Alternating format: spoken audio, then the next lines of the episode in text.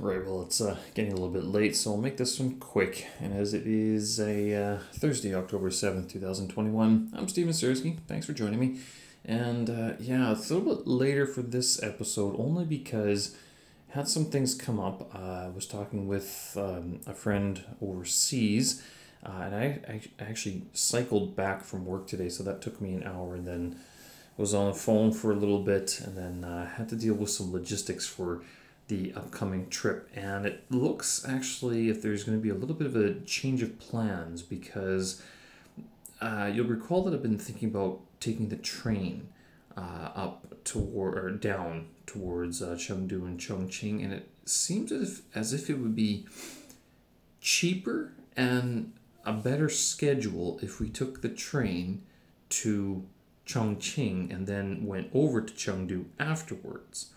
And the reason why is because that the train that goes to Chengdu leaves at uh, like 11:30 Saturday morning, gets in at 9 on Sunday, but the train that goes to Chongqing uh, leaves at 5 o'clock and arrives at 12 p.m., like noon the next day. So for a three hour difference in arrival, but a six hour difference in departure, I don't know. It almost seems like it's a better idea because then that would give us all of Sunday to, or, or sorry, all of Saturday to, to sort of prepare and get some other things in order. You know, any sort of last minute things that might happen.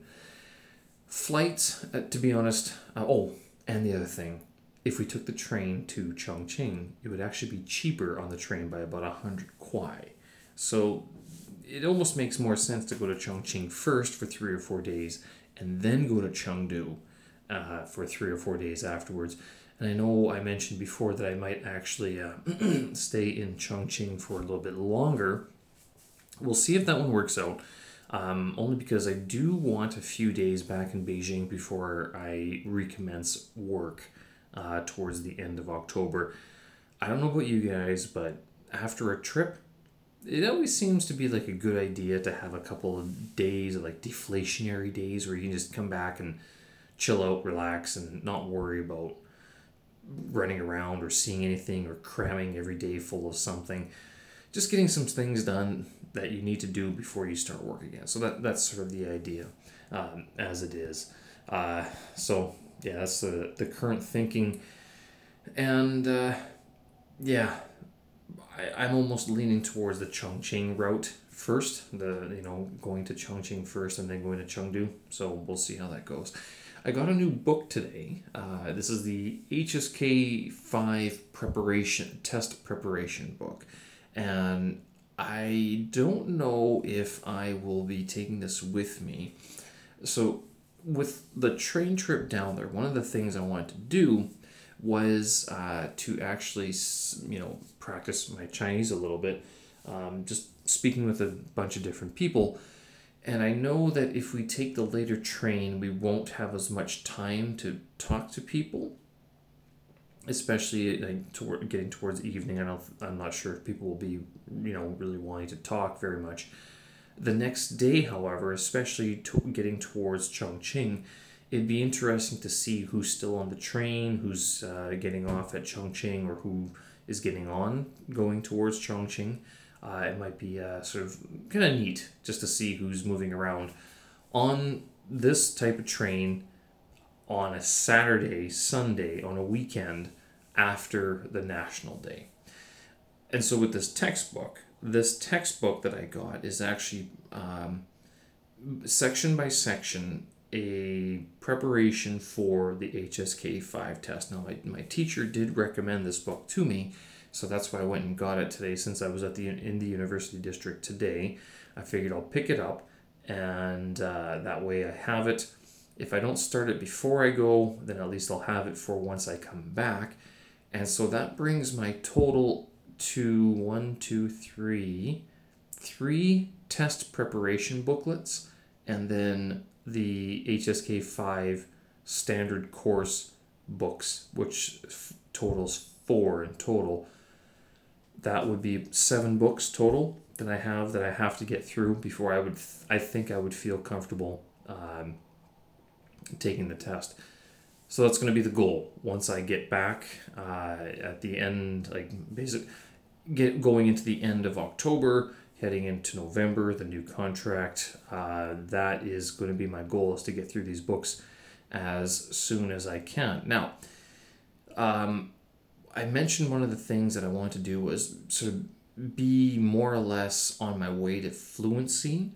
Uh, as the Beijing Winter Olympics rolls in next year, February 2022, it almost looks as if it's like it won't be for people like me who speak Chinese. It's going to be for Chinese people who are volunteering at the Olympic Games who will go there and like basically live within the compound for a few weeks at a time given the vaccination status the anyone who is not vaccinated is going to have to be quarantined for 21 days prior to the event.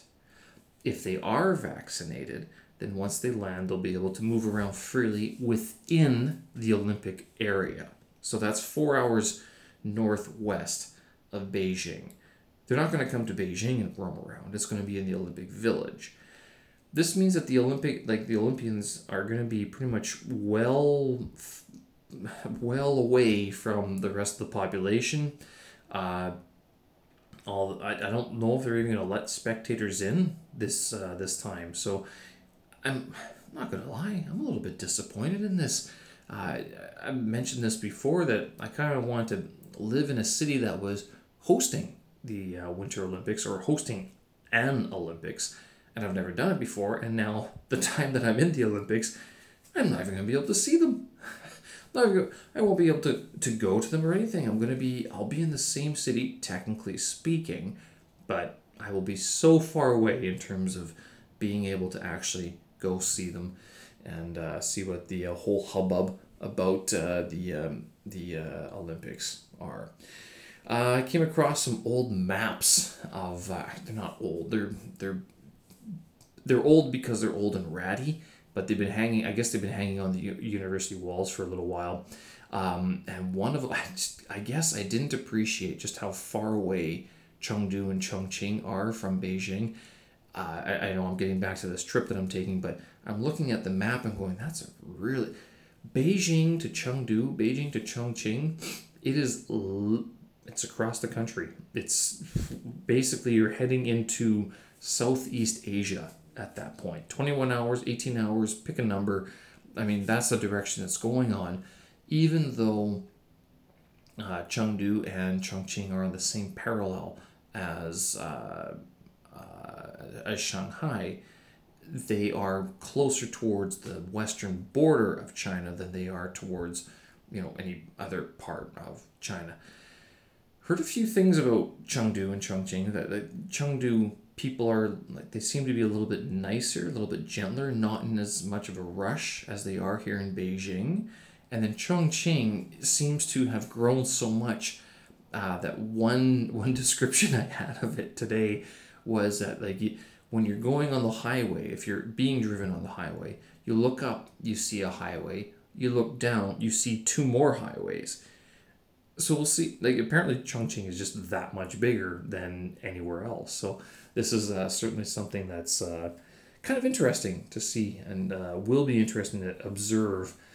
The other thing about Chongqing, I think, is that it's a lot more, I don't want to say authentically Chinese, but it's more thoroughly Chinese language. So Beijing is very accommodating towards foreigners using uh, Latinized or Romanized pinyin uh, to uh, display all street names. I'm not sure if Chongqing is the same and then same with Chengdu. I'm not sure about that, but that being the case, it's kind of interesting to see heading towards the southwest port uh, portion of uh, China and to uh, sort of see how this whole thing is going to uh, take place. Slowly getting psyched up for it. I was making my packing list today. I'm trying to keep things light. Uh, I am going to bring a bunch of electronics with me because that's just what I do it'll be interesting to see who I meet in the hostels, if anybody, or even like if there's any other foreigners or any other Chinese people who are traveling these days, uh, just to see sort of who's on the road uh, during the, the, the time of the, uh, the coronavirus and the pandemic. All right, so I'm going to leave it there. Uh, as it is getting late, I want to post this, and then uh, tomorrow got a another day of work, and then I'll have to uh, start packing up. But if we take the later train, it gives me a little bit more time to get things uh, together, basically. All right, have a good one, guys uh, and, and girls. Have a good Thursday. We'll talk again. Thanks a lot. Bye bye.